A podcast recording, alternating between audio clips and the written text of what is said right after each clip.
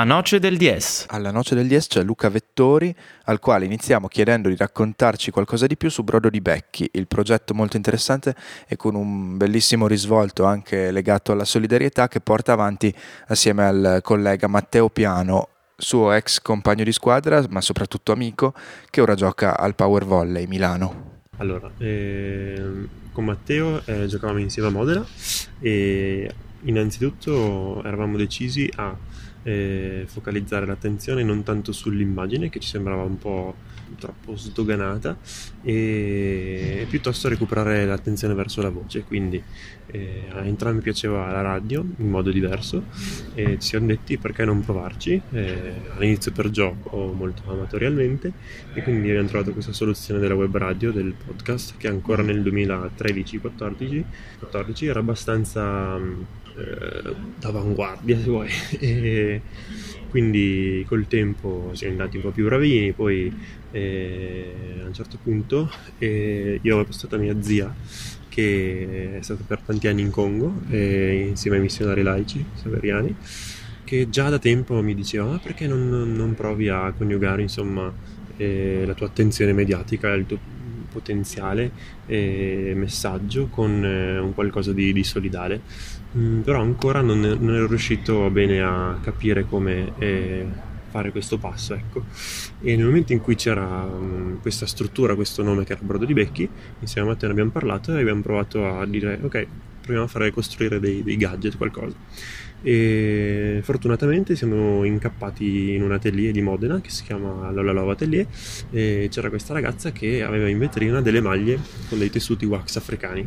Quindi ci sono piaciute molto e abbiamo detto ah, se noi recuperassimo i tessuti dal Congo e tu potresti darci una mano potremmo fare avviare questa cosa. Lei ci ha dato grande manforte e quindi il progetto si è avviato così.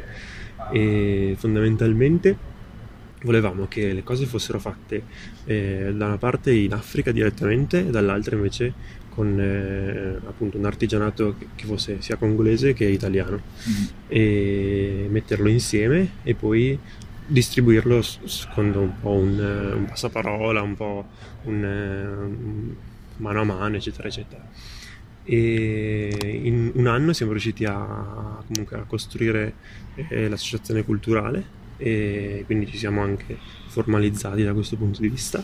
E ci sono state tante adesioni e tante iscrizioni con i soci. Insomma l'ultimo passo l'ultimo tassello che siamo riusciti a toccare è stato eh, senza nulla togliere alla Lola ma aggiungere un altro, eh, un altro punto alla filiera ovvero ci sono eh, giù in Congo questi sarti che ci fanno degli zainetti, delle sacche, delle cravatte, dei papillon. Ci sono dei tessuti che vengono recuperati che sono questo wax congolese africano molto sgargiante. E c'è l'assemblaggio de- delle magliette che sono pezzi unici perché noi andiamo a recuperare il jersey e, mm, quindi non è che siano magliette confezionate.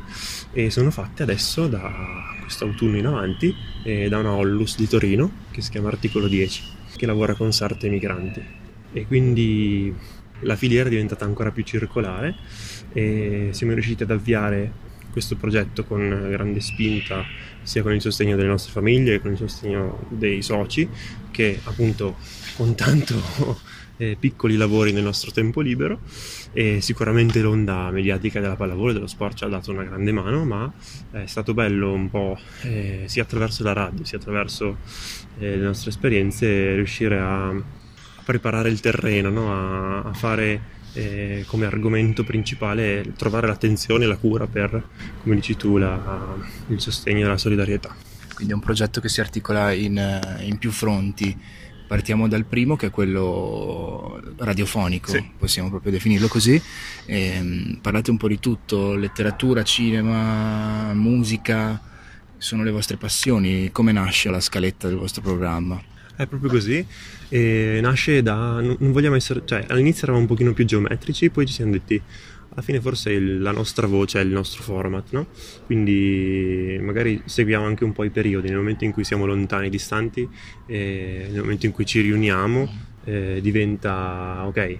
eh, il tema è quello che abbiamo visto e vissuto nelle nostre quotidianità e lo riproponiamo attraverso la radio, quindi è anche una chiacchierata che ci facciamo io e lui a volte.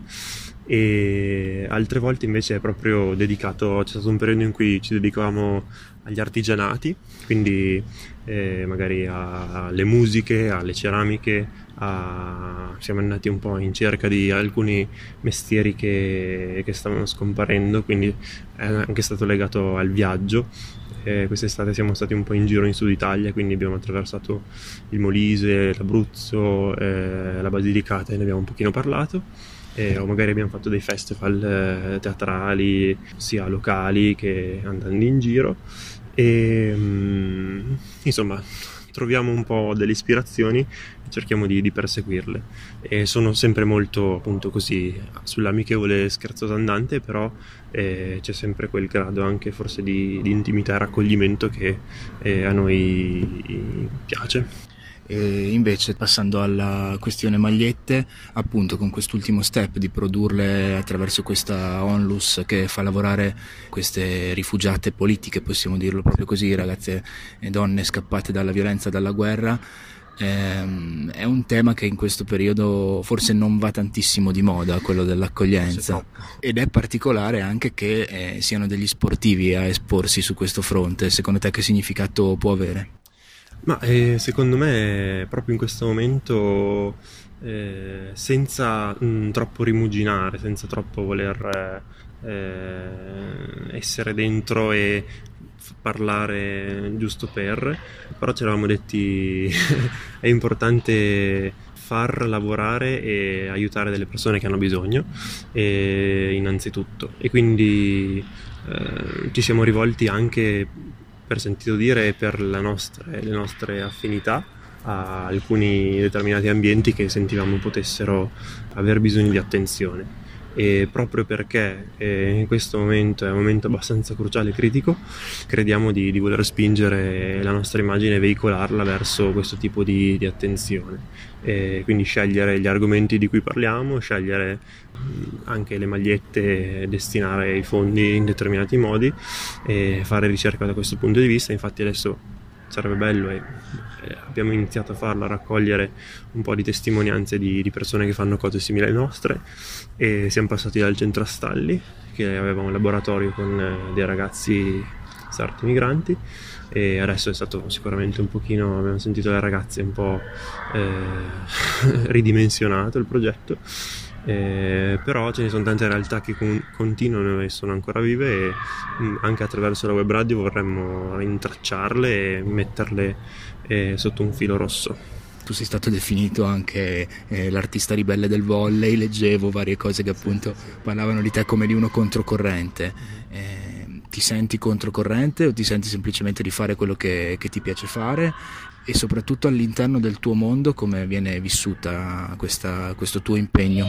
Eh, ma controcorrente nei termini forse della sportività perché lo sport mm, purtroppo a volte diventa un po' cioè abita nel, un po' nel cliché ci sono tante piccole realtà che invece dicono il contrario, ma che appaiono un po' come la nostra, diverse, strane o alternative, ma insomma noi ci consideriamo innanzitutto come eh, delle persone che vogliono fare delle cose e lo facciamo attraverso la web radio e quindi mh, mm, anche questo diventa un contesto alternativo rispetto a quello che siamo noi in quanto sportivi e abbiamo molta responsabilità eh, sia per la nostra voce sia per eh, il messaggio che, che, possiamo dare soprattutto ai ragazzi più giovani. E ce ne approprieremo sempre di più perché avremo in mente dei laboratori anche con i bambini oppure degli interventi che vorremmo fare nelle scuole eh, sia a Trento che a Milano comunque nelle nostre città per parlare di noi, parlare di, di tematiche, mh, mm, cercare di anche un po' eh, riabituare la città e la cittadinanza, le persone, questo è il nostro intento, poi adesso vediamo cosa succede, e a ecco, avvicinarsi e non sputare odio, cercare di un dialogo, ecco, innanzitutto. Siete posti degli obiettivi eh, concreti, quindi parlavi delle scuole, avete dei progetti in cantiere per il futuro o verrà con il tempo un po' tutto? E sicuramente verrà con il tempo, ma eh, possiamo dire che abbiamo trovato una realtà, adesso lo dico in anteprima, probabilmente ci, ci affiancheremo a una realtà come l'alto mercato di Mandacaru e loro hanno sicuramente dei, dei ganci con delle associazioni eh, che a noi potrebbero interessare molto e da questo punto di vista ci sentiamo di poter fare qualcosa ecco, per, eh, per, tutte queste associazioni e per ragazzi più giovani e per le scuole, e, ma senza questo um, ego, se vuoi, di eh, poter dire qualcosa in più rispetto ad altre persone, ma semplicemente vogliamo portare la nostra esperienza e vogliamo poter dire eh, la nostra piccola parte e quello che, quello che è il nostro racconto. Ecco. E hai citato in questi racconti appunto varie realtà del territorio trentino, Mandacaru, il centro Stalli. Mm-hmm. Tu sei a Trento da relativamente poco tempo, paio d'anni. Eh, come ti trovi eh, sia a livello di come vivi la città, sia come si fa sport in una città come Trento? E Trento è comunque diversa rispetto alle città in cui ho sempre abitato, eh, ma non così tanto perché comunque è una città piccolina, io sono stato a Piacenza, Parma, Modena e ci sono le montagne e quindi questo forse è la cosa più, più, diversa. Però l'anno scorso ho fatto un po' più fatica all'inizio a radicarmi e a scoprire determinate realtà. Invece quest'anno con un po' di fortuna e forse anche un pizzico più di e spregiudicatezza sono riuscito a trovare tanti ritagli nella città che mi sono piaciuti molto. Quindi c'è una libreria che cito spesso che è la Due Punti che fa tanti eventi belli. Mi, piace andare al cinema Astra seguo un po' queste programmazioni con il calendario annesso e connesso. E appunto il, eravamo passati dal centro Astalli eh, che, che ci aveva dato degli spunti interessanti. E la città di Trento vive lo sport eh, in modo molto enfatico, eh, sicuramente si fa accendere un po' anche grazie agli anni di storia di pallavolo che sono stati molto esplosivi e quindi si, si accende di più nel, nelle partite più, più, più emozionanti, più eh, di alto rango, e, però comunque è, è vissuta in modo eh, da una parte tranquillo ma dall'altra parte molto vivo e quindi c'è una riconoscibilità eh, sana e che non interferisce, eh, ma anzi è rispettosa.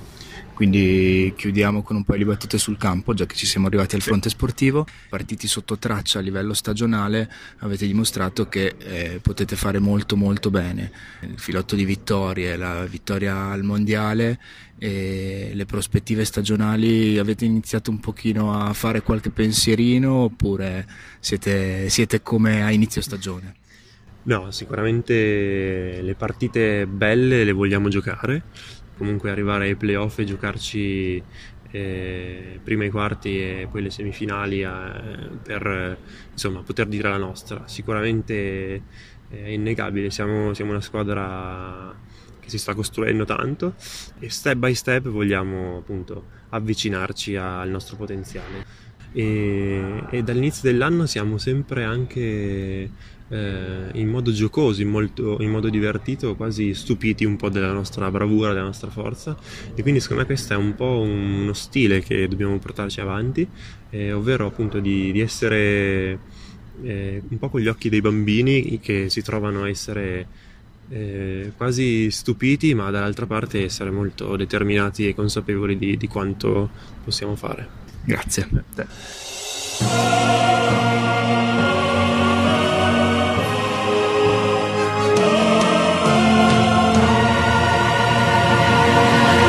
La noce del 10.